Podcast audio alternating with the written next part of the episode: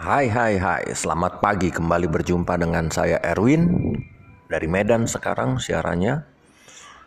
Di Medan dalam kondisi awannya gelap dan matahari atau sinarnya juga tak nampak.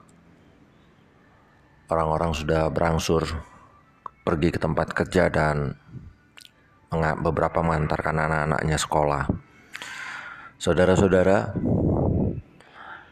tentang cuaca ini, kita bisa menilai bahwa kalau awannya hitam gelap, wah ini musim hujan. Kalau terang, oh ini cerah. Kalau berkepanjangan terangnya apalagi menyengat, oh ini musim kemarau. Begitu. Bahkan ada juga yang merasakan dari tubuhnya kalau mulai hidungnya agak mampet. Wah, ini mau hujan seperti itu. Artinya kita kenal semua tanda-tanda. Bahkan ketika di jalan juga ketika kita berpapasan dengan mobil atau motor atau ketika kita hendak mendahului maka kita akan mengenali juga mobil dari lawan arah atau motor dari lawan arah kita dia berkecepatan tinggi atau tidak, memungkinkankah atau tidak untuk mendahului atau menahan diri dan seterusnya. Saudara-saudara, belakangan ini kita tahu negeri kita sedang diramaikan tentang pembahasan RUU KUHP dan UU KPK. Ini menuai pro dan kontra di tengah-tengah masyarakat, saudara-saudara. Bahkan ada yang mau menunggangi untuk menembuskan, meluluskan kepentingan dirinya sendiri. Jadi tidak melulu hanya tentang RUU atau tentang UU saja. Saya mau menyampaikan lewat renungan pagi kita ini di Lukas 12 54 sampai 59. Lukas 12 ayat 54 sampai 59 berkata begini. Nanti silakan saudara baca masing-masing ya. Itu Yesus bilang, "Kok kamu kenal ya alam ini mau apa dan seterusnya." Seperti yang saya sampaikan di atas tadi. Tapi kok aneh? Kamu kok nggak tahu milih yang baik benar untuk dirimu sendiri.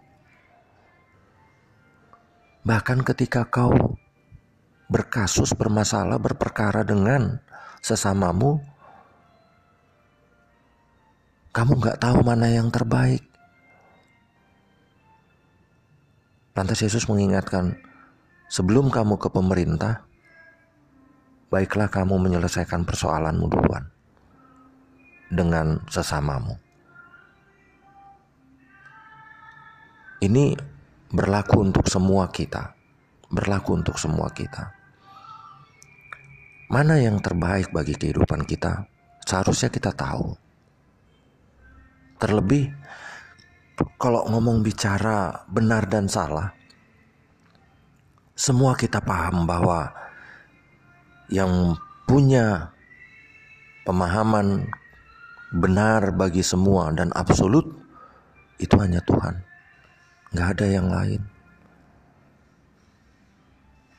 Kalau kita hari ini menuntut, silakan menuntut dengan benar.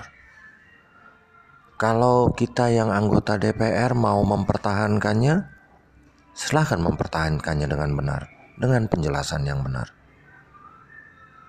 Bagi penunggang-penunggang,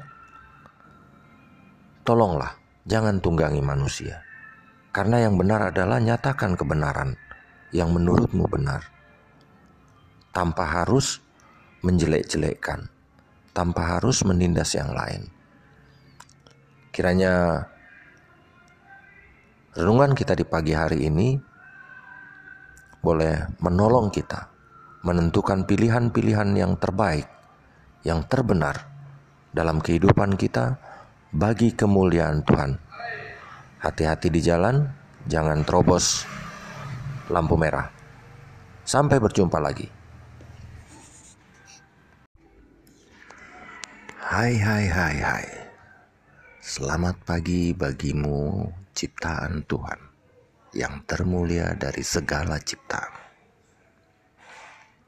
Baru-baru ini kita mendengar tentang kabar gempa di Ambon yang menelan korban beberapa puluh orang.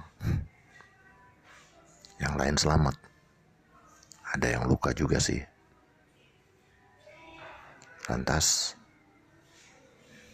pagi ini apa yang mau kita bicarakan rupanya dengan peristiwa tersebut.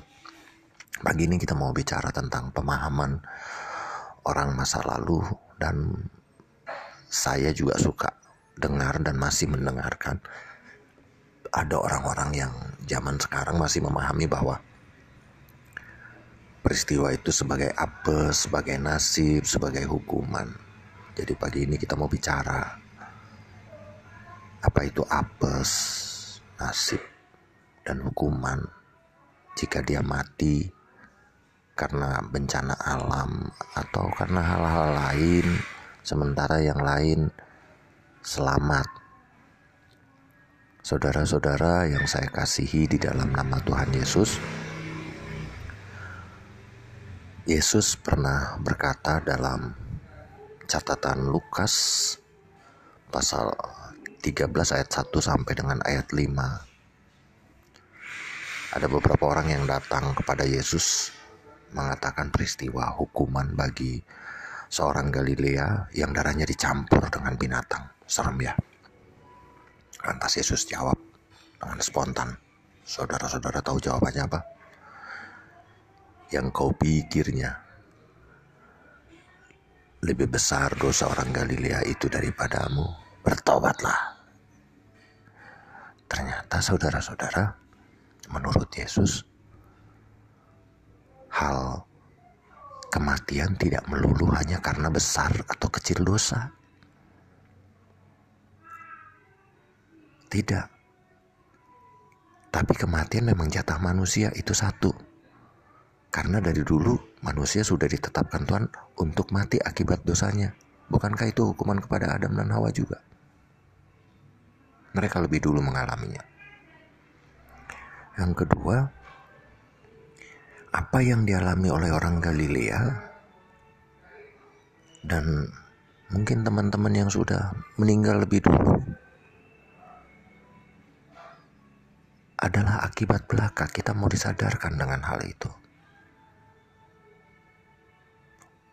Bahwa kita ini lemah, nggak mungkin kita menghadapi semuanya di dunia ini.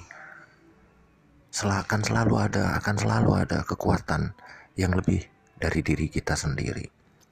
Contohnya, pengadilan itulah. Yang ketiga, kita mau diajarin jangan merasa benar sendiri. Jangan merasa benar sendiri. Seperti saya katakan di atas, semua orang pasti mati kok. Yang keempat, yang penting adalah tobat, tobat, tobat. Berikan saja yang terbaik dari dirimu. Kerjakanlah pekerjaan yang terbaik dari dirimu. Sehingga nama Tuhan boleh dipermuliakan oleh banyak orang karena perbuatan-perbuatan baikmu. Karena bagaimanapun juga penghakiman akan terjadi atas diri kita masing-masing. Selamat pagi, selamat merajut hari, merajut masa depan dengan pekerjaan-pekerjaan yang terbaik dari diri kita bagi umat manusia sesama ciptaan Tuhan demi kemuliaan nama Tuhan. Sampai jumpa.